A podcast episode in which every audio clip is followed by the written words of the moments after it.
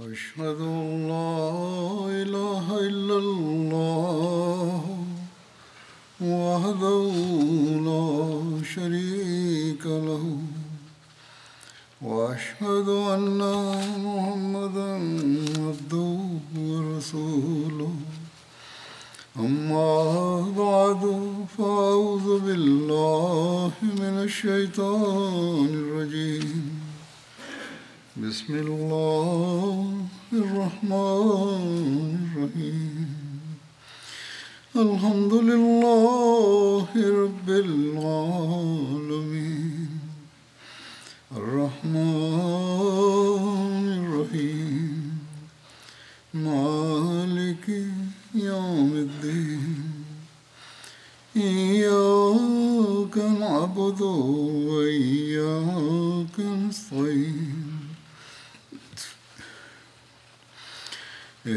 الصراط المستقيم. صراط الذين أنعمت عليهم غير المغضوب عليهم ولا الضالين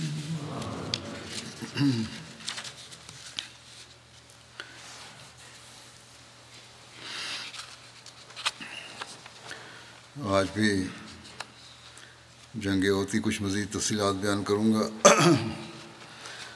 جیسا کہ ذکر ہوا تھا کہ درہ خالی کرنے کی وجہ سے کفار نے پیچھے سے حملہ کیا اور جنگ کا پاسا پلٹا۔ دشمن کا حملہ انتہائی خوفناک تھا۔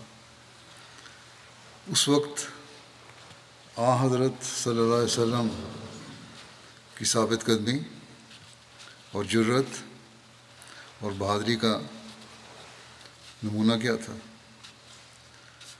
اس بارے میں لکھا ہے تفصیل کہ جب لڑائی کا پانسا پلٹنے کے بعد صحابہ بدہواسی میں اپنے آپ کو سنبھال نہ سکے اور افراتفری کا شکار ہو گئے، تو آ حضرت صلی اللہ علیہ وسلم اس افراتفری میں اور اپنے چاروں طرف دشمنوں کے جھمگٹے کے باوجود اپنی جگہ ثابت قدم اور جمے رہے۔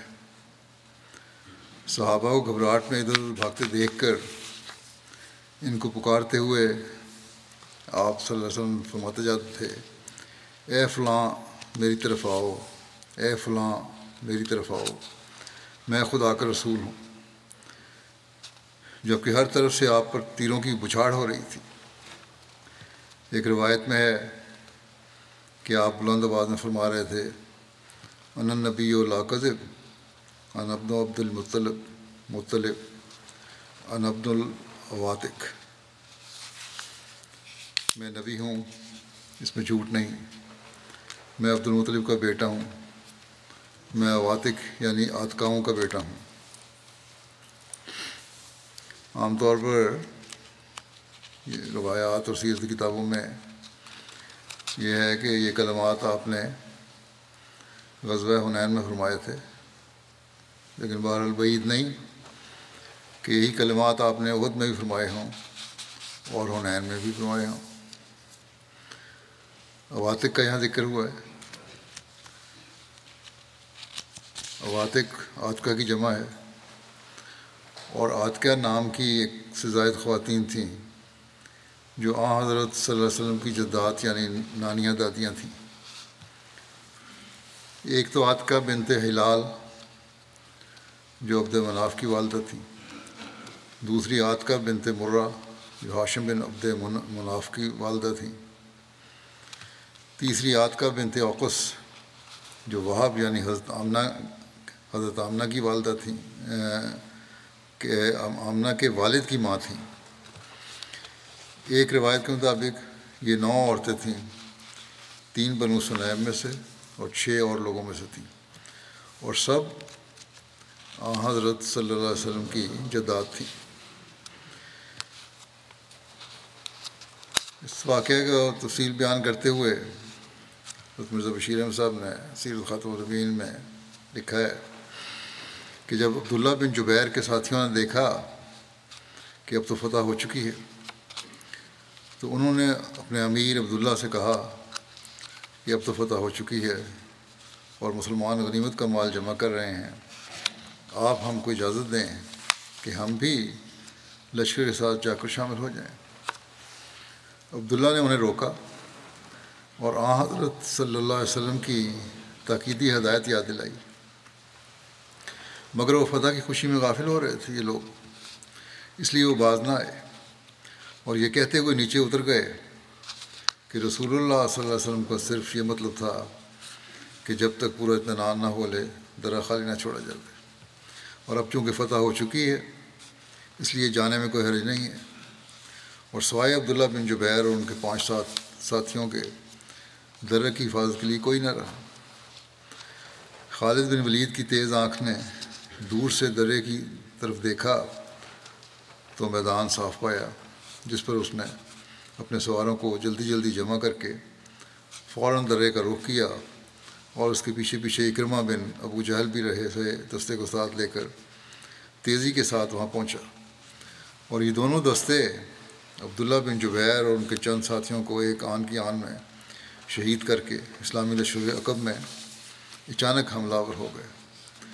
مسلمان جو فتح کے اطمینان میں غافل اور منتشر ہو رہے تھے اس ناگہانی سے گھبرا گئے، مگر پھر بھی سنبھلے اور پلٹ کر غفار کے حملے کو روکنا چاہا۔ اس وقت کسی چالاک معاند نے یہ آواز دی کہ اے مسلمانوں، دوسری طرف بھی کفار کا دھاوا ہو گیا ہے یعنی اس طرح سے حملہ ہو گیا ہے۔ مسلمانوں نے سراسیمہ ہو کر پلٹا کھایا اور گھبراہٹ میں بے دیکھے سمجھے اپنے آدمیوں پر ہی تلوار چلانی شروع کر دی۔ دوسری طرف مکے کی ایک بہادر عورت امرا بنت القمہ نے جب یہ نظارہ دیکھا تو جھٹ آگے بڑھ کر قریش کا علم جو اب تک خاک میں پڑا تھا اٹھا اٹھا کر بلند کر دیا، جسے دیکھتے ہی قریش کا منتشر لشکر پھر جمع ہو گیا۔ اور اس طرح مسلمان حقیقتاً چاروں طرف سے دشمن کے نرغے میں گر گئے اور اسلامی فوج میں ایک خطرناک کھلبلی کی صورت پیدا ہو گئی۔ اتنا تو پہلے بھی بیان ہو چکا ہے گزشتہ خطے میں کہ کس طرح اکٹھے ہوئے تھے، حملہ ہوا تھا، کس طرح جھنڈا اس نے اٹھایا۔ بہرحال، آگے جو ہے، وہ یہ ہے کہ اس وقت حضرت صلی اللہ علیہ وسلم نے جو ایک بلند جگہ پر کھڑے ہوئے، یہ سب نظارہ دیکھ رہے تھے، مسلمانوں کو آواز پر آواز دی۔ مگر اس شور شرابے میں آپ کی آواز دب دب دب کر رہ جاتی تھی۔ مورخین لکھتے ہیں کہ سب کچھ اتنے قلیل عرصے میں ہو گیا کہ اکثر مسلمان بالکل بدحواس ہو گئے۔ حتیٰ کہ اس بدحواسی میں بعض مسلمان ایک دوسرے پر وار کرنے لگ گئے اور اپنے پرائے میں امتیاز نہ رہا، چنانچہ خود مسلمانوں کے ہاتھ سے بعض مسلمان زخمی ہو گئے۔ اور جیسا کہ گزشتہ خطے میں ذکر ہوا تھا کہ حذیفہ کے والد جمان کو تو مسلمانوں نے غلطی سے شہید ہی کر دیا حذیفہ اس وقت قریب ہی تھے۔ وہ چلاتے رہ گئے کہ اے مسلمانوں، یہ میرے والد ہیں۔ مگر اس وقت کون سنتا تھا؟ آ حضرت صلی اللہ علیہ وسلم نے بعد میں مسلمانوں کی طرف سے جمان کا خون بہا ادا کرنا چاہا، مگر حذیفہ نے لینے سے انکار کر دیا اور کہا کہ میں اپنے باپ کا خون مسلمانوں کو معاف کرتا ہوں۔ خلیفت مسیح ثانی عید اللہ عنہ اس واقعہ کو بیان کرتے ہوئے فرماتے ہیں کہ ایک تاریخ گھڑی وہ تھی جبکہ عہد میں آپ زخمی ہوئے۔ اور اس قسم کی اس قسم کے واقعات جمع ہو گئے کہ اسلامی لشکر کی فتح شکست کی صورت میں تبدیل ہو گئی۔ اس جنگ میں ایک درہ ایسا تھا جہاں رسول کریم صلی اللہ علیہ وسلم نے اپنے بعض آدمی چن کر کھڑے کیے تھے اور انہیں حکم دیا تھا کہ جنگ کی خواہ کوئی حالت ہو، تم نے اس طرح کو نہیں چھوڑنا۔ جب کفار کا لشکر منتشر ہو گیا تو انہوں نے غلطی سے اتحاد کیا کہ اب یہاں ٹھہرنے کا کیا فائدہ ہے۔ ہم بھی چلیں اور لڑائی میں کچھ حصہ لیں۔ ان کے سردار نے انہیں کہا بھی کہ رسول کریم صلی اللہ علیہ وسلم کا حکم ہے کہ ہم یہ درہ چھوڑ کر نہ جائیں۔ مگر انہوں نے کہا کہ رسول کریم صلی اللہ علیہ وسلم کو یہ مطلب تو نہیں تھا کہ فتح ہو جائے تب بھی یہیں کھڑے رہو۔ آپ کے ارشاد کا تو یہ مطلب تھا کہ جب تک جنگ ہوتی رہے، اس درے کو نہ چھوڑنا۔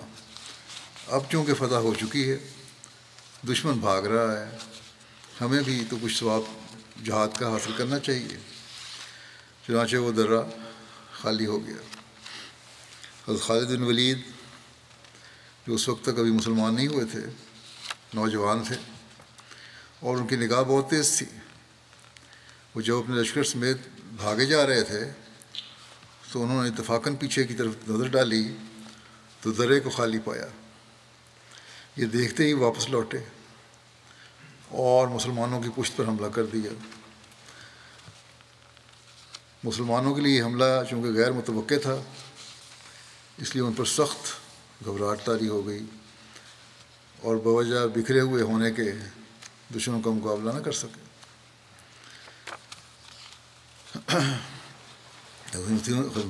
ثانی سورہ نور کی آیت چونسٹھ کی تفسیر میں اس واقعہ کا ذکر کرتے ہوئے فرماتے ہیں کہ جو لوگ اس رسول کی مخالفت کے حکم کی مخالفت کرتے ہیں انہیں اس بات سے ڈرنا چاہیے کہیں ان کو خدا تعالیٰ کی طرف سے کوئی آفت نہ پہنچ جائے، یہ ترجمہ وسائد کا۔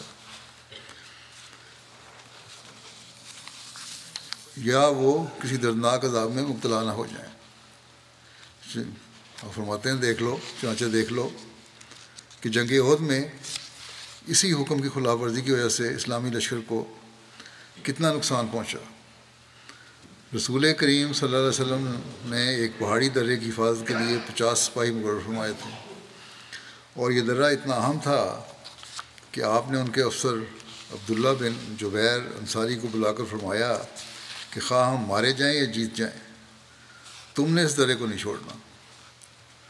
مگر جب کفار کو شکست ہوئی اور مسلمانوں نے ان کا تعاقب شروع کر دیا تو اس درے پر جو سپاہی مقرر تھے، انہوں نے اپنے افسر سے کہا کہ اب تو فتح ہو چکی ہے، اب ہمارے یہاں ٹھہرنا بیکار ہے۔ ہمیں اجازت دیں کہ ہم بھی جہاد میں شریک ہونے کا ثواب لے لیں۔ ان کے افسر نے انہیں سمجھایا کہ دیکھو، رسول کریم صلی اللہ علیہ وسلم کے حکم کی خلاف ورزی نہ کرو۔ رسول کریم صلی اللہ علیہ وسلم نے فرمایا تھا کہ خواہ فتح ہو یا شکست، تم نے اس طرح کو نہیں چھوڑنا۔ اس لیے میں تمہیں جانے کی اجازت نہیں دے سکتا۔ انہوں نے کہا رسول کریم صلی اللہ علیہ وسلم کا یہ مطلب تو نہیں تھا کہ خواہ فتح ہو جائے پھر بھی تم نے نہیں ہلنا۔ آپ کا مقصد صرف تاکید کرنا تھا۔ اب جبکہ فتح ہو چکی ہے، ہمارا یہاں کیا کام ہے؟ چنانچہ انہوں نے خدا کے رسول کے حکم کی۔ حکم پر، خدا کے رسول کے حکم پر اپنی رائے کو فوقیت دیتے ہوئے اس درے کو چھوڑ دیا۔ صرف ان کا افسر اور چند سپاہی باقی رہ گئے۔ جب کفار کا لشکر مکے کی طرف بھاگتا چلا جا رہا تھا، تو اچانک خالد بن ولید نے پیچھے کی طرف مڑ کر دیکھا تو درے کو خالی پایا۔ انہوں نے امر بن آس کو آواز دی، یہ دونوں ابھی تک اسلام میں داخل نہیں ہوئے تھے۔ اور کہا، دیکھو کیسا اچھا موقع ہے، آؤ ہم مڑ کر مسلمانوں پر حملہ کریں۔ چنانچہ دونوں جرنیلوں نے اپنے بھاگتے ہوئے دستوں کو سنبھالا۔ اور اسلامی لشکر کا بازو کاٹتے ہوئے پہاڑ پر چڑھ گئے۔ چند مسلمان جو وہاں موجود تھے اور جو دشمن کا مقابلہ کرنے کی طاقت نہیں رکھتے تھے، ان کو انہوں نے ٹکڑے ٹکڑے کر لیے اور اسلامی لشکر پر پشت پر سے حملہ کر دیا کفار کا یہ حملہ ایسا اچانک تھا کہ مسلمان جو فتح کی خوشی میں ادھر ادھر پھیلے پھیل چکے تھے، ان کے قدم جم نہ سکے۔ صرف چند صحابہ دوڑ کر رسول کریم صلی اللہ علیہ وسلم کے گر جمع ہو گئے، جن کی تعداد زیادہ سے زیادہ بیس تھی۔ مگر یہ چند لوگ کب تک دشمن کا مقابلہ کر سکتے تھے؟ آخر کفار کے ایک ریلے کی وجہ سے مسلمان سپاہی بھی پیچھے کی طرف دھکیلے گئے۔ اور رسول کریم صلی اللہ علیہ وسلم میدان جنگ میں تن تنہا رہ گئے۔ اسی حالت میں آپ صلی اللہ علیہ وسلم کے خوات پر ایک پتھر لگا، جس کی وجہ سے خوات کے کیل آپ کے سر میں چپ گئے اور آپ بے ہوش ہو کر ایک گڑھے میں گر گئے، جو بعض شریروں نے اسلامی لشکر کو نقصان پہنچانے کے لیے کھود کر ڈھانپ رکھے تھے۔ اس کے بعد کچھ اور صحابہ شہید ہوئے اور ان کی لاشیں آپ کے جسم مبارک پر جا گریں۔ اور لوگوں میں مشہور ہو گیا کہ رسول کریم صلی اللہ علیہ وسلم شہید ہو گئے۔ مگر وہ صحابہ جو کفار کے ریلے کی وجہ سے پیچھے دھکیل دیے گئے تھے، کفار کے پیچھے ہٹتے ہی پھر رسول کریم صلی اللہ علیہ وسلم کی جمع ہو گئے اور انہوں نے آپ کو گڑے میں سے باہر نکالا۔ تھوڑی دیر کے بعد رسول کریم صلی اللہ علیہ وسلم کو ہوش آ گیا اور آپ صلی اللہ علیہ وسلم نے چاروں طرف میدان میں آدمی دوڑا دیے کہ مسلمان پھر اکٹھے ہو جائیں اور آپ انہیں ساتھ لے کر پہاڑ کے دامن میں چلے گئے۔ اسلامی لشکر کو کفار پر فتح حاصل کرنے کے بعد ایک عارضی شکست کا چرکا اس لیے لگا کہ ان میں سے چند آدمیوں نے رسول کریم صلی اللہ علیہ وسلم کے ایک حکم کی خلاف ورزی کی تھی اور آپ کی ہدایت پر عمل کرنے کے بجائے اپنے اشتہاد سے کام لینا شروع کر دیا تھا۔ اگر وہ لوگ محمد رسول اللہ صلی اللہ علیہ وسلم کے پیچھے اسی طرح چلتے جس طرح نفس حرکت قلب کے پیچھے چلتی ہے، اگر وہ سمجھتے کہ محمد رسول اللہ صلی اللہ علیہ وسلم کے حکم کے نتیجے میں اگر ساری دنیا کو بھی اپنی جانیں قربان کرنی پڑتی ہیں، تو وہ ایک بے حقیقت شے ہے۔ اگر وہ ذاتی اشتہار سے کام لے کر اس پہاڑی درے کو نہ چھوڑتے، جس پر رسول کریم صلی اللہ علیہ وسلم نے انہیں ہدایت کے ساتھ کھڑا کیا تھا کہ خواہ فتح حاصل ہو ہم فتح حاصل کریں یا مارے جائیں۔ تم نے اس مقام سے نہیں ہلنا۔ تو نہ دشمن کو دوبارہ حملہ کرنے کا موقع ملتا۔ اور نہ محمد رسول اللہ صلی اللہ علیہ وسلم اور آپ کے صحابہ کو کوئی نقصان پہنچتا۔ بس اللہ تعالیٰ نے فرمایا نا، تم نے حکومت دولی کی تو نقصان اٹھایا۔ یہ اس کا نتیجہ تھا۔ پھر ایک اور جگہ بھی حضرت مسلم عورت نے بڑی لطیف تفسیر فرمائی ہے۔ سورہ کوثر کی۔ بڑی تفصیلی تصویر ہے جو آپ نے فرمائی۔ اس میں بھی اس واقعہ کا ذکر فرمایا ہے۔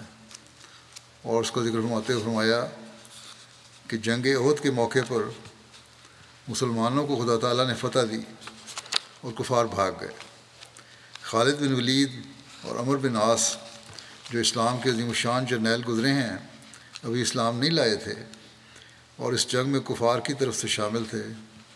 رسول کریم صلی اللہ علیہ وسلم نے صحابہ کے ایک گروہ کو ایک درے میں کھڑا کیا اور انہیں تقیدی حکم دیا کہ تم نے اس جگہ سے نہیں ہلنا، خواہ ہمیں فتح ہو یا شکست۔ ہم مارے جائیں یا زندہ رہیں۔ تم نے اس جگہ کو نہیں چھوڑنا۔ مسلمانوں میں جہاد کا شوق تھا اور اب بھی ہے۔ جب اسلام کو فتح حاصل ہوئی تو جو لوگ اس درے پر کھڑے تھے، انہوں نے اپنے افسر سے کہا کہ ہمیں بھی تھوڑا جہاد بہت جہاد میں حصہ لینے کی اجازت دیں۔ اسلام کو فتح حاصل ہو گئی ہے اور اب کوئی خطرہ باقی نہیں رہا۔ اس نے کہا کہ رسول کریم صلی اللہ علیہ وسلم نے حکم دیا تھا کہ خواہ فتح ہو یا شکست، ہم مارے جائیں یا زندہ رہیں، اس جگہ سے نہ ہی رہیں۔ اس لیے ہمیں یہیں رہنا چاہیے۔ انہوں نے کہا کہ رسول کریم صلی اللہ علیہ وسلم کا یہ مطلب تو نہیں تھا کہ خواہ فتح ہو جائے تب بھی یہاں سے نہیں ہٹنا۔ آپ نے تو ہمیں احتیاطن یہاں کھڑا کر دیا تھا۔ دشمن اب بھاگ گیا ہے اور اسلام کو فتح حاصل ہو گئی ہے۔ اب اس میں کوئی حرج نہیں کہ ہم اس جگہ کو چھوڑ دیں اور جہاد میں تھوڑا بہت حصہ لیں۔ افسر نے کہا، اور بڑی حکمت کی بات کی افسر نے، کہتے ہیں، افسر نے کہا کہ جب حاکم حکم دے دیتا ہے تو ماتحت کا یہ حق نہیں ہوتا کہ وہ اپنی عقل کو دوڑائے۔ رسول کریم صلی اللہ علیہ وسلم نے ہمیں فرمایا تھا کہ یہاں سے نہیں ہلنا۔ خواہ فتح ہو یا شکست، ہم مارے جائیں یا زندہ رہیں؟ اور تقید فرمائی تھی کہ اس جگہ کو نہ چھوڑا جائے، اس لیے آپ کی ہدایت کے مطابق ہمیں یہیں ٹھہرنا چاہیے۔ مگر انہوں نے یہ بات نہ مانی اور اپنی غلطی پر انہوں نے اس قدر اصرار کیا کہ اپنے افسر سے کہا کہ آپ ٹھہرے رہیں، ہم تو جاتے ہیں۔ چنانچہ اکثر ان میں سے چلے گئے، صرف افسر اور اس کے چند ساتھی باقی رہ گئے۔ جب کفار کا لشکر بھاگا خالد بن ولید بڑے ذہین اور شیار تھے۔ اسلام میں بھی آپ نے شاندار کام کیے ہیں اور کفار میں بھی آپ بڑے پائے کے جرنیل تھے۔ آپ جب اپنے لشکر کے ساتھ بھاگے جا رہے تھے، اچانک ان کی نظر نگاہ اس درے پر پڑی اور وہ خالی نظر آیا۔ آپ کے ساتھ عمر بن آس بھی تھے۔ آپ نے عمر سے کہا، ہمیں اعلیٰ درجے کا موقع مل گیا ہے۔ عمر نے بھی اس طرف دیکھا اور دونوں اپنے دستہ لے کر واپس لوٹے۔ خالد بن ولید نے ایک طرف سے چکر لگا کر درے پر حملہ کیا۔ عمر بن آس نے دوسری طرف سے۔ اور درے پر جو آدمی موجود تھے، ان کو مار کر انہوں نے مسلمانوں پر پشت کی طرف سے حملہ کر دیا۔ مسلمان اس درے کی طرف سے اپنے آپ کو محفوظ سمجھتے تھے اور تتر بتر ہو چکے تھے۔ صفیں ٹوٹ چکی تھیں اور بچے کچھ دشمن کا پیچھا، بچے کچھ دشمن کا پیچھا کر رہے تھے۔ جب خالد بن ولید اور عمر بن آس نے ان کی پیٹھ پر حملہ کیا تو اکیلا اکیلا مسلمان پورے دستے کے سامنے آ گیا۔ کچھ مسلمان مارے گئے، کچھ زخمی ہو گئے اور باقیوں کے پاؤں اکھڑ گئے۔ خصوصاً جب حملہ کرتے کرتے دشمن رسول کریم صلی اللہ علیہ وسلم تک پہنچا تو آپ کے پاس اس وقت صرف بارہ آدمی تھے۔ ان دونوں جرنیلوں یعنی خالد بن ولید اور عمر بن آس نے اپنے دوسرے افسروں کو بھی اطلاع کر دی تھی کہ تم بھی حملہ کر دو۔ چنانچہ تین ہزار کا لشکر ریلا کرتے ہوئے آ گیا۔ اس وقت دشمن کی طرف سے پتھراؤ ہو رہا تھا۔ تیر برس رہے تھے۔ تلواریں چل رہی تھیں۔ اور تمام اسلامی لشکر میں ایک بھاگڑ اور کھلبلی مچی ہوئی تھی۔ ایسی حالت میں صحابہ نے بے نظیر قربانیاں کیں، مگر تین ہزار کے تازہ دم لشکر کے سامنے وہ تاب نہ لا سکے۔ اس حملے میں رسول کریم صلی اللہ علیہ وسلم کے دو دانت بھی ٹوٹے اور آپ کی خود میں بھی ایک پتھر لگا، جس کی وجہ سے خود کا ایک کیل آپ کے سر میں دھنس گیا، جس سے آپ بے ہوش ہو کر ایک گڑھے میں گر گئے۔ آپ کے پاس جو صحابہ کھڑے تھے، ان کی لاشیں آپ کے اوپر آ پڑیں اور آپ کا جسم اتھر نیچے چھپ گیا اور مسلمانوں میں شور مچ گیا کہ رسول کریم صلی اللہ علیہ وسلم شہید ہو گئے۔ مسلمانوں کے قدم پہلے ہی اکھڑے ہوئے تھے۔ اس خبر نے ان کے رہے سے آسان بھی خطا کر دی۔ مگر اللہ تعالیٰ کی حکمت کہ جب کفار میں یہ خبر مشہور ہوئی کہ رسول کریم صلی اللہ علیہ وسلم مارے جا چکے ہیں، تو اس کے بعد انہوں نے مزید حملہ نہ کیا۔ اور کہ یہی مناسب سمجھا کہ اب جلدی مکے کو لوٹ چلیں۔ اور لوگوں کو یہ خوشخبری سنائیں کہ ناوز باللہ رسول کریم صلی اللہ علیہ وسلم مارے جا چکے ہیں۔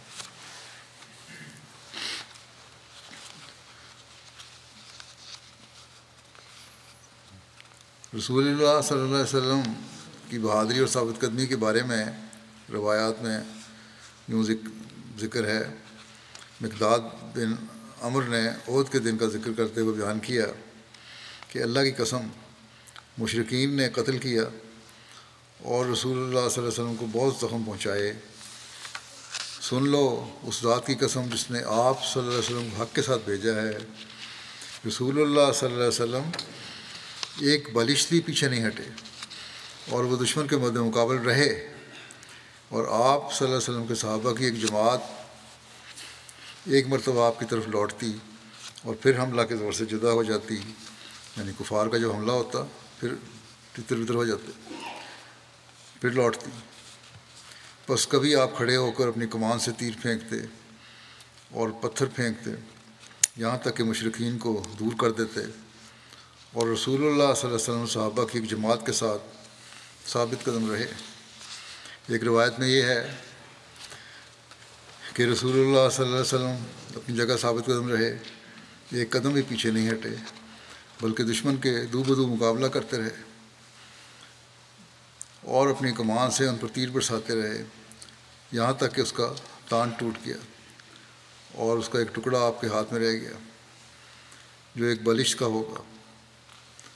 جس میں تیر پھنسا کے کھینچتے ہیں، وہ ٹوٹ گیا۔ تو اکاشا بن میسن نے آپ سے کمان لی تاکہ اس کی تانت لگا دیں۔ تو اس نے کہا، یا رسول اللہ، تانت پورا نہیں ہو رہا۔ تو رسول اللہ صلی اللہ علیہ وسلم نے فرمایا، اس کو کھینچو، پورا ہو جائے گا۔ کاشا کہتے ہیں کہ اس ذات کی قسم جس نے آپ کو حق کے ساتھ بھیجا ہے، میں نے اس کو کھینچا تو وہ پورا ہو گیا اور میں نے کمان کی لکڑی پر اس کے دو یا تین بل دیے۔ یا تو پورا نہیں ہو رہا تھا، یا پھر ایک معجزہ سا ہو گیا کہ پورا بھی ہو گیا۔ پھر رسول اللہ صلی اللہ علیہ وسلم نے اپنی کمان تھام لی اور تیر برساتے رہے۔ اور ابو تلا آپ پر ڈھال بن کر آپ کو ڈھانپے ہوئے تھے۔ یہاں تک کہ کمان ٹوٹ کر ٹکڑے ٹکڑے ہو گئی اور اس کے تیر ختم ہو گئے۔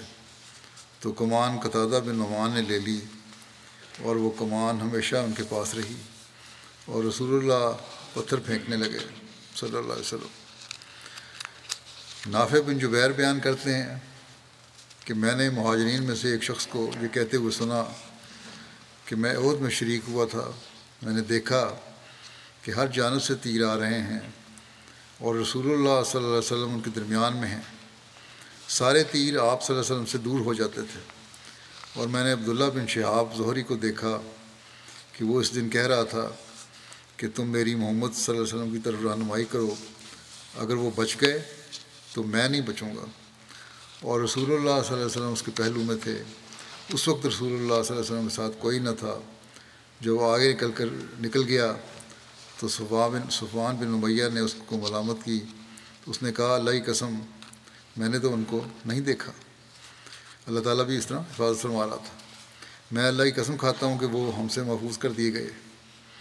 اللہ کی قسم، ہم چار لوگ مکے سے نکلے تھے اور ان کے قتل پر آپس میں عہد و مہمان کیے لیکن ہم ان تک نہیں پہنچ سکے۔ ابن سعد کہتے ہیں کہ ابو نمر کے نانی نے کہا، میں مشرقین کے ساتھ عہد میں شریک ہوا اور میں نے اس دن پانچ نشانے بنا رکھے تھے، ان پر اپنے تیر برساتا تھا۔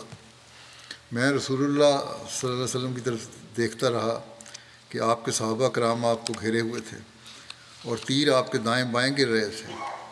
کچھ تیر آپ کے سامنے گر گر جاتے تھے، کچھ پیچھے گر جاتے تھے۔ پھر اللہ تعالیٰ نے مجھے اسلام کی ہدایت دی۔ بعد میں یہ مسلمان ہو گئے۔ اس بارے میں حضرت مسلم، حضرت مسیم علیہ السلۃ والسلام بیان فرماتے ہیں کہ آ حضرت صلی اللہ علیہ وسلم کی مکی زندگی ایک عجیب نمونہ ہے۔ آپ کی بہادری کا ذکر کرتے ہوئے آپ فرما رہے ہیں۔ اور ایک پہلو سے ساری زندگی ہی تکلیفات میں گزری۔ جنگ عہد میں آپ اکیلے ہی تھے۔ لڑائی میں حضور علیہ السلاۃ والسلام کا اپنی نسبت رسول اللہ ظاہر کرنا آپ صلی اللہ علیہ وسلم کی کس درجہ کی شوقت جرت اور استقامت کو بتاتا ہے۔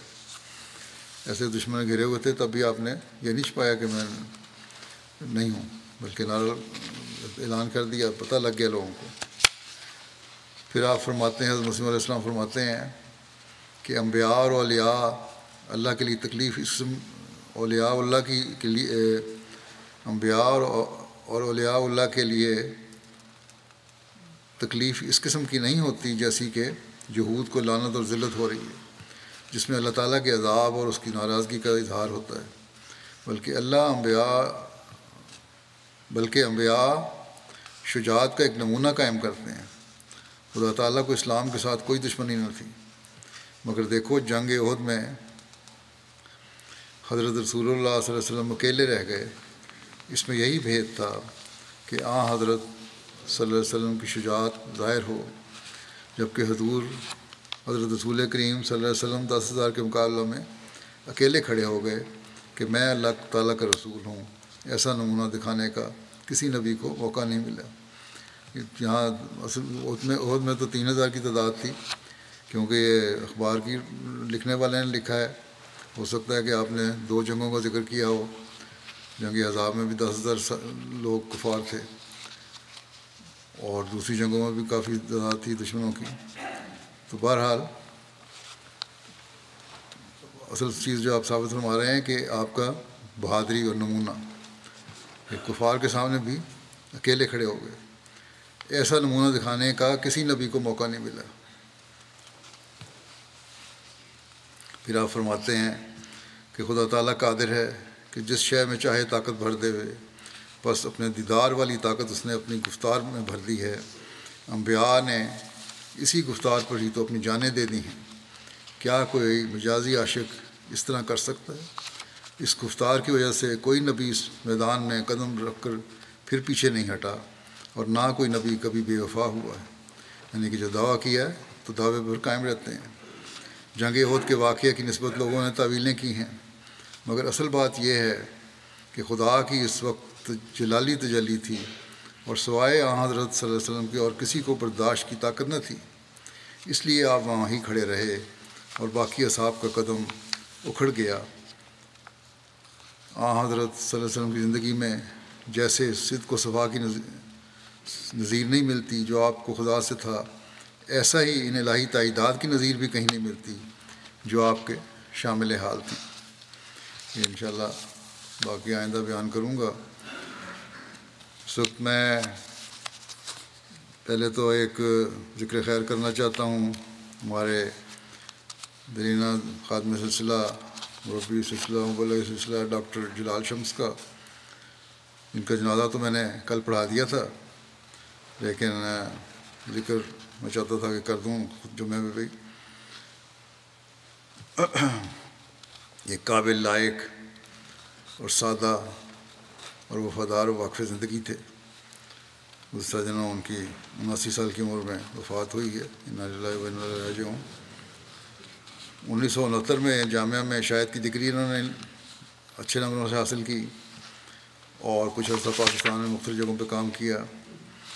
پھر حضرت خلیہ المسیح ثالث کے ارشاد پر ترکی زبان سیکھنے کے لیے اسلام آباد بھجوا دیے گئے پاکستان میں۔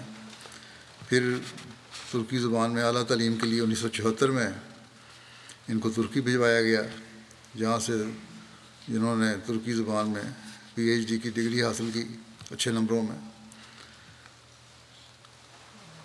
اور پھر حضرت خلیہ المسیح رابع رحمہ اللہ تعالیٰ کے ارشاد پر یو کے آئے جہاں آپ کو برطانیہ اور پھر جرمنی بطور مبلغ سلسلہ خدمات میں جلانے کی توفیق ملی۔ اس لیے آپ کو جاننے والے جو مختلف لوگ لکھ رہے ہیں، ترکی سے بھی ہیں اور جرمنی سے بھی، یو کے سے بھی کافی وسیع حلقہ باب تھا ان کا اور واقفیت تھی۔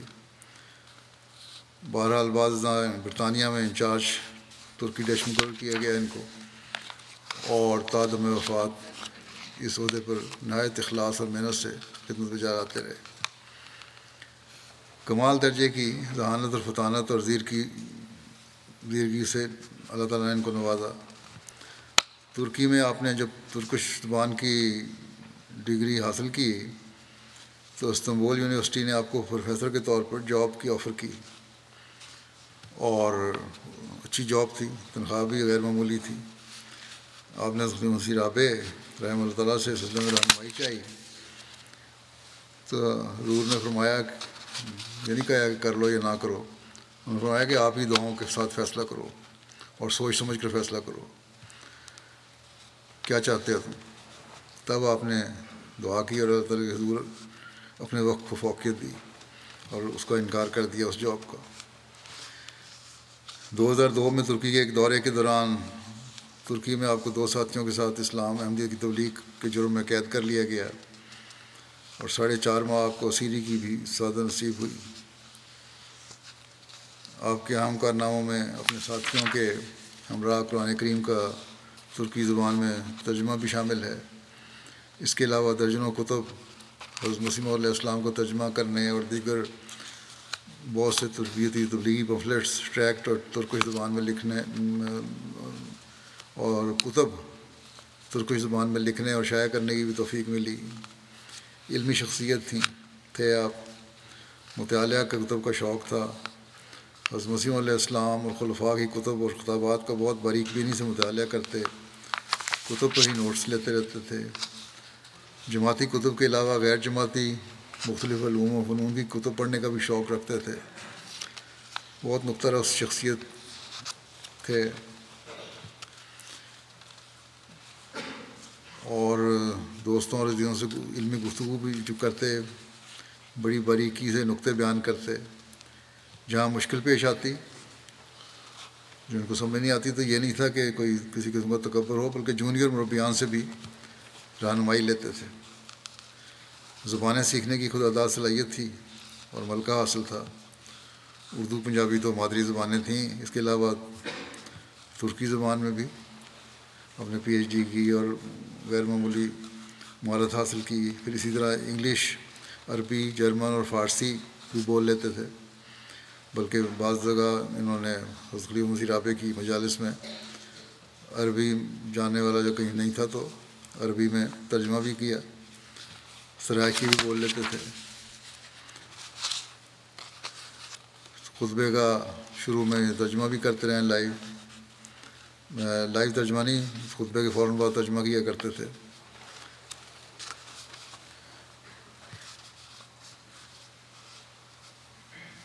اور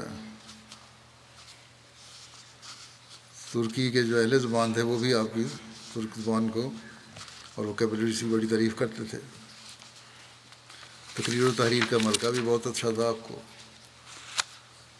بہرحال مرحوم بہت سی خوبیوں کے مالک تھے۔ حقوق اللہ کے ساتھ ساتھ حقوق العباد بھی کمال حد تک بجا لاتے تھے۔ رشتہ دار ہوں، غیر رشتہ دار ہوں، سب سے یکساں محبت کرنے والے، بہت سے لوگوں نے خط لکھے ہیں، مجھے ہمدرد اور بے کلو وجود تھے۔ ملاقات کے بعد یادوں کے ان، انمٹ نقوش چھوڑ جاتے تھے۔ متوکل اللہ انسان تھے غربا مساکین اور قابل امداد افراد کی خاموشی سے مدد کرتے تھے۔ خلافت سے بہت پیار اور والانہ عشق رکھتے تھے۔ سچی خوابیں دیکھنے والے صاحب رویا تھے۔ ذکر الہی بہت زیادہ کرنے والے تھے۔ اللہ تعالیٰ ان کے درجات بلند فرمائے۔ ہاں ایک اور ان کے بچوں کو، ان کی اہلیہ کو سب کو صبر و حوصلہ عطا فرمائے اور ان کی نیکیاں جاری رکھنی توفیق عطا فرمائے۔ دوسرے ذکر جو میں نے کرنے ہیں، ان کے جنازہ غائب بھی پڑھاؤں گا۔ وہ ہیں یہ تین جنازہ غائب ہیں جو بعد میں پڑھاؤں گا میں۔ ان میں پہلا ذکر ہے محمد ابراہیم بھامڑی صاحب کا۔ یہ گزشتہ دنوں ایک سو چھ سال کی عمر میں وفات پا گئے نہ ہوں کاغذات میں بعض جگہ سے ان کی عمر ایک سو چھ ثابت ہوتی ہے، بعض جگہ ایک سو نو۔ بہرحال ایک سو چھ سال تو بہرحال ان کی عمر کم از کم تھی۔ اللہ تعالیٰ کے سے موسی تھے۔ اور خاندان میں احمد کا نفوذ ان کے والد چودھری عبد الکریم صاحب کے ذریعے ہوا، جنہوں نے انیس سو اٹھارہ انیس میں بیت کی، سعادت حاصل کی۔ بھامڑی صاحب، ابراہیم بھامڑی صاحب اپنے والد کی بیت کا ذکر کرتے ہوئے لکھتے ہیں کہ خاندان میں احمدیت اللہ تعالیٰ کے فضل سے میرے والد صاحب کے ذریعے آئی۔ میرے والد صاحب پہلے اہل حدیث فرقے سے منسلک تھے۔ انیس سو اٹھارہ میں ان کی نظر کافی کمزور ہو گئی۔ موتیا کی بیماری ہو گئی۔ علاج کی خاطر قادیان میں نور ہسپتال میں آ گئے۔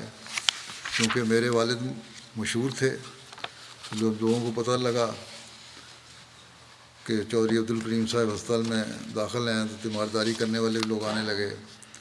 ماسٹر عبد الرحمان صاحب مہر سنگھ اور اور دوسرے بزرگ بھی آتے رہے۔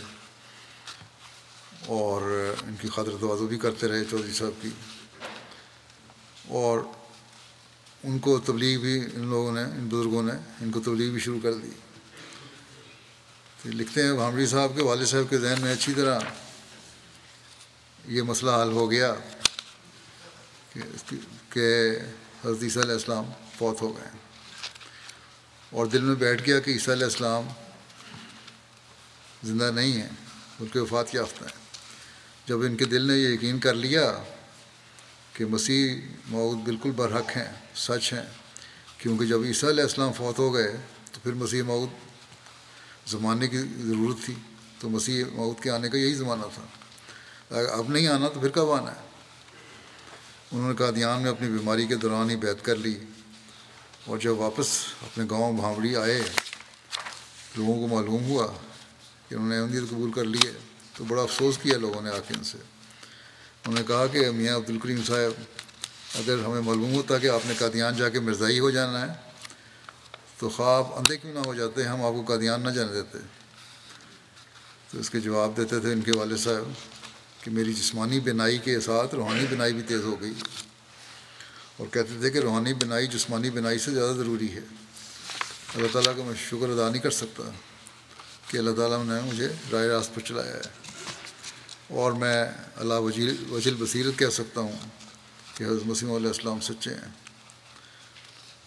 بہرحال گاؤں کے لوگوں کو اتنا بوس تھا حضرت مسیم علیہ السلام سے مولیوں نے اتنا پیدا کیا ہوتا زہر دماغوں میں کہ کہا کرتے تھے کہ ہم آپ کو تو مہدی مان اگر آپ دعویٰ کریں نا مہدی ہونے کا، ہم آپ کو مان لیں گے، لیکن مرزا غلام احمد کو نہیں مانیں گے۔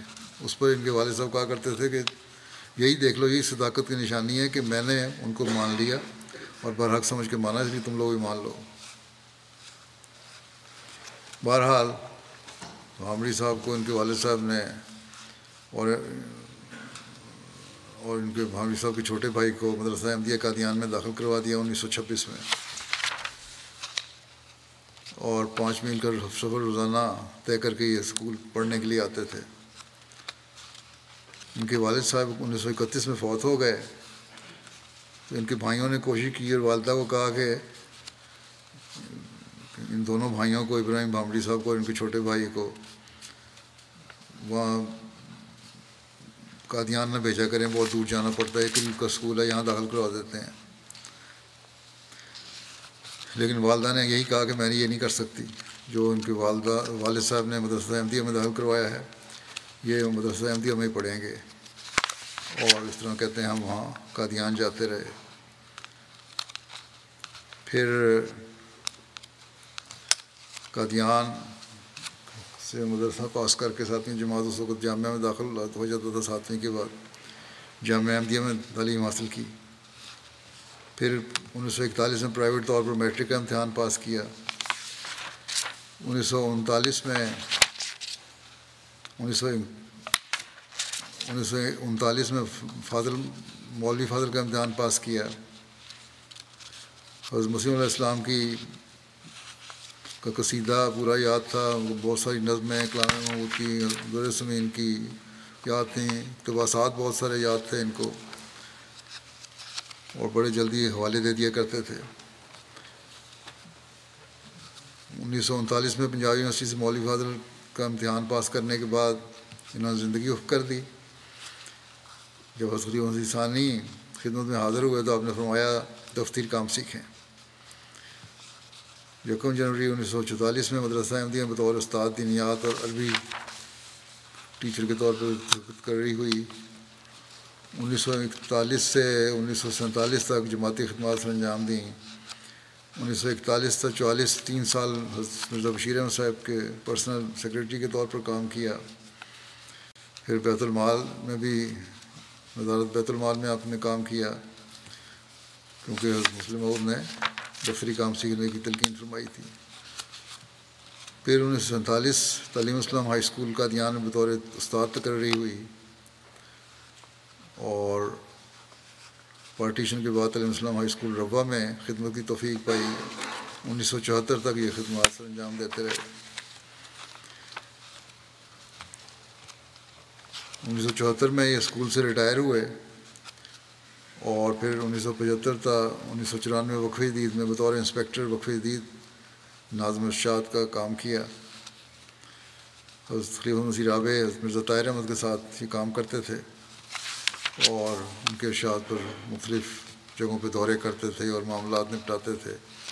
مولمین کو پڑھانے کا بھی ان کو فری سر انجام دیا۔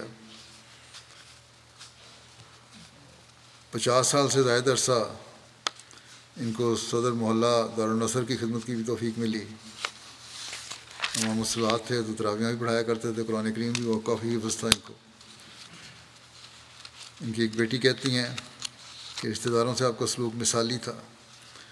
جتنے رشتہ دار بھی ربا سے باہر مقیم تھے، ان کے بچوں نے ہمارے گھر میں رہ کر تعلیم حاصل کی۔ آپ کی طویل اور بابرکت فعال زندگی کا راز صبح سویرے فجر پر اٹھنا، ذکر الہی کثرت سے کرنا، پیدل چلنا اور سائیکل پر اسکول اور دفتر آنا، انتہائی سادہ خوراک کھانا خوراک لیتے تھے اور ہمیشہ کانے اور صابر رہتے تھے۔ خلفائے کرام سے بے انتہا اور سچی محبت رکھتے تھے۔ کہتے ہیں ہم سب بچے باہر تھے، جب ان کو کہتے کہ آپ باہر آ جائیں تو یہ کہا کرتے تھے کہ حضرت مسلم کی وہ میں نے روزانہ دعا کے لیے جانا ہوتا ہے، تو میں باہر نہیں آ سکتا۔ حضرت مسلم سے بھی خاص محبت اور لگاؤ تھا ان کو۔ جب بھی کوئی آپ کے پاس دعا کے لیے آتا، سب سے پہلے کہتے کہ خلیفہ وقت کو خط لکھو، پھر دعا کروں گا۔ پھر ہاتھ اٹھا کر اس کے لیے دعا بھی کیا کرتے تھے۔ اور سونے سے پہلے قصیدہ جو ہے حضرت مسیم علیہ السلام کا یا فیض اللہ عرفانی والا، یہ پورا سب اشعار پوری سونے سے پہلے پڑھا کرتے تھے، پورا قصیدہ۔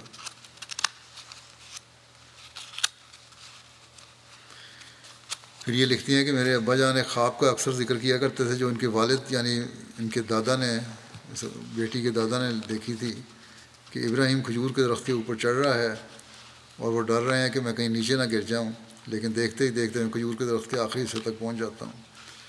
تو آپ یعنی میرے والد صاحب اس خواب کی طویل اپنی طویل العمری اور علم کے، علم کی لیتے تھے۔ شیخ مبارک احمد صاحب ناظر دیوان پاکستان لکھتے ہیں کہ میں ان کا شاگرد بھی رہا، پھر پانچ سال اسکول میں پڑھایا بھی ان کے ساتھ ٹیچر کے طور پہ۔ بورڈنگ میں بھامڑی صاحب ٹیوٹر کے طور پر خدمت کام کرتے تھے، بڑا لمبا عرصہ انہوں نے کام کیا۔ بورڈنگ کے لڑکوں کے ساتھ احمدی اور غیر احمدی سب بچوں کے ساتھ پیار اور محبت اور شفقت کا سلوک روا رکھتے تھے۔ ہر لڑکے کی طبیعت اور مزاج کے مطابق طبیعت کا الگ الگ طریقہ اختیار کرتے۔ لڑکے بھی آپ سے بہت جلد مانوس ہو جاتے اور باپ ہی کی طرح عزت اور سلوک رکھتے تھے۔ اکثر وقت بورڈنگ میں گزارتے، نماز کی امامت کرواتے، سب لڑکوں کی نماز میں خاص نگرانی کرتے۔ اور بڑے پیار اور محبت کرنے والے، شفقت کرنے والے تھے، میں بھی ان کا شاگرد رہا ہوں۔ اور سختی بھی انہوں نے کی مجھے، بلکہ میں ان کو جب نادر اعلیٰ سے سختی ان کی یاد کرایا کرتا تھا، تو ہنس دیا کرتے تھے۔ لیکن ساتھ ہمدردی ہوتی تھی، اصلاح کی غرض ہوتی تھی۔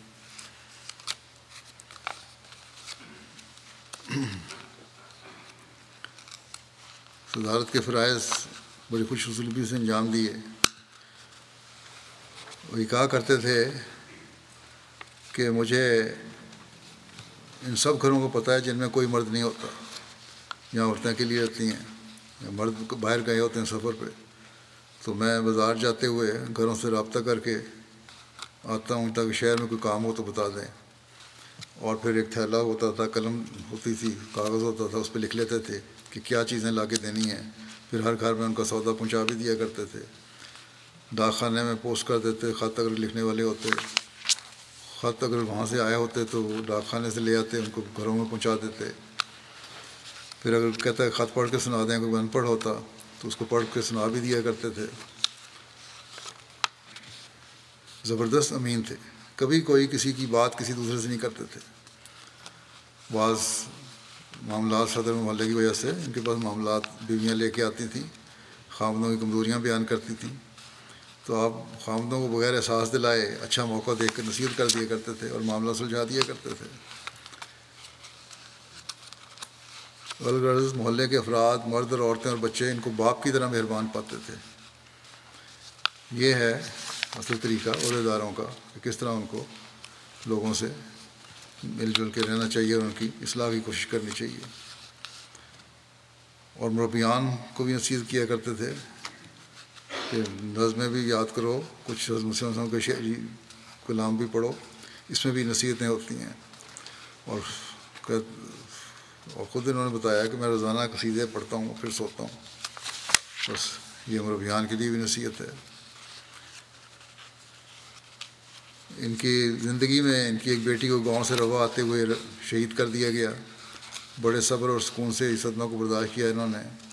پھر ایک دوسری بیٹی لندن میں بیمار ہو میں فوت ہو گئی۔ اس وقت یہ بیمار بھی تھے۔ جنازہ روا لایا گیا۔ اس وقت بھی بڑے حوصلے سے صدمے کو برداشت کیا۔ بلکہ دوسروں کو بھی صبر کی یقین کرتے تھے۔ بارہ انہوں نے ہر انداز سے کامیاب زندگی گزاری اور لمبی زندگی گزاری۔ اور اکثر کہا کرتے تھے کہ یہ دوسرا جہان، اس جہان سے بہت خوبصورت ہے۔ اللہ تعالیٰ ان کے درجات بلند فرمائے اور ان کی اولاد کو بھی ان کی دیکھیں جاری رکھنے کی توفیق دے۔ اگلا جنازہ جس کو پڑھانا ہے، میں نے ان کا، وہ ہیں یوسف جارے صاحب۔ گھانا کے رہنے والے ہیں۔ ان کی گزشتہ دنوں وفات ہوئی نہ اللہ و اللہ راج ہوں امیر مشری انچارج گانا لکھتے ہیں، مرحوم موسی تھے۔ مخلص احمدی دوست تھے۔ مختلف عہدوں پر فائد رہے اور بھرپور جماعتی خدمات کی توفیق پائی۔ وفات کے وقت دو احمدیہ سینئر ہائی اسکولوں کے چیئرمین بورڈ کے طور پر بھی خدمت سر انجام دے رہے تھے۔ تعلیم کے شعبہ سے منسلک تھے۔ ریٹائرمنٹ سے قبل پورٹسن اور پھر کماسی کے احمدیہ سینئر سے اسکولوں کے ہیڈ ماسٹر کے طور پر خدمت انجام دیتے رہے۔ یوسف صاحب نے بطور مجلس، صدر مجلس خدا دیا، گانا بھی خدمت کی توفیق پائی۔ تقریب وزیر رابع کہ انیس سو اٹھاسی کے دورے کے دوران آپ بطور مجلس خدا دیا، صدر مجلس خدا دیا خدمت انجام دے رہے تھے۔ اور سیکیورٹی کے سلسلے میں بہت خدمت کی، مرحوم تعلیم کے شعبے کے ساتھ منسلک تھے۔ اور ایم احمدی نوجوانوں کی تعلیم کے بارے میں ہمیشہ کوشاں رہتے تھے۔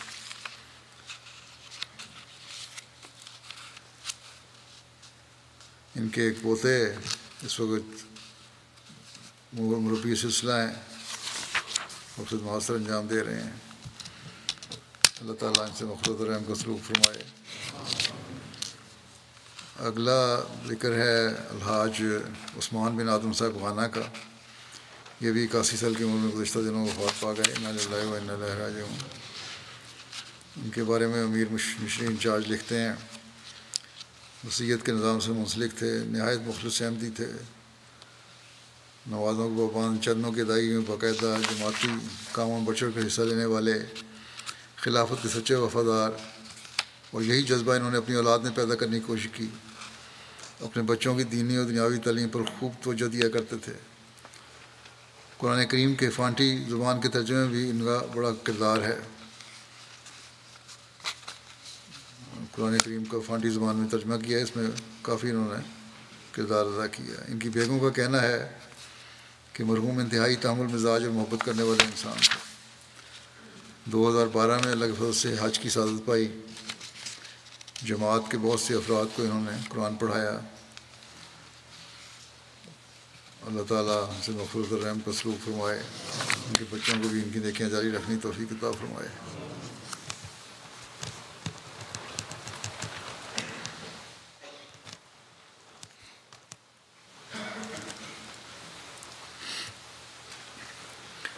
الحمد للہ الحمد للہ نحمده ونستعینه ونستغفره ونؤمن به ونتوكل عليه ونعوذ بالله من شرور أنفسنا ومن سيئات أعمالنا من يهده الله فلا مضل له ومن يضلله فلا هادي له ونشهد أن لا إله إلا الله ونشهد أن محمدا عبده ورسوله.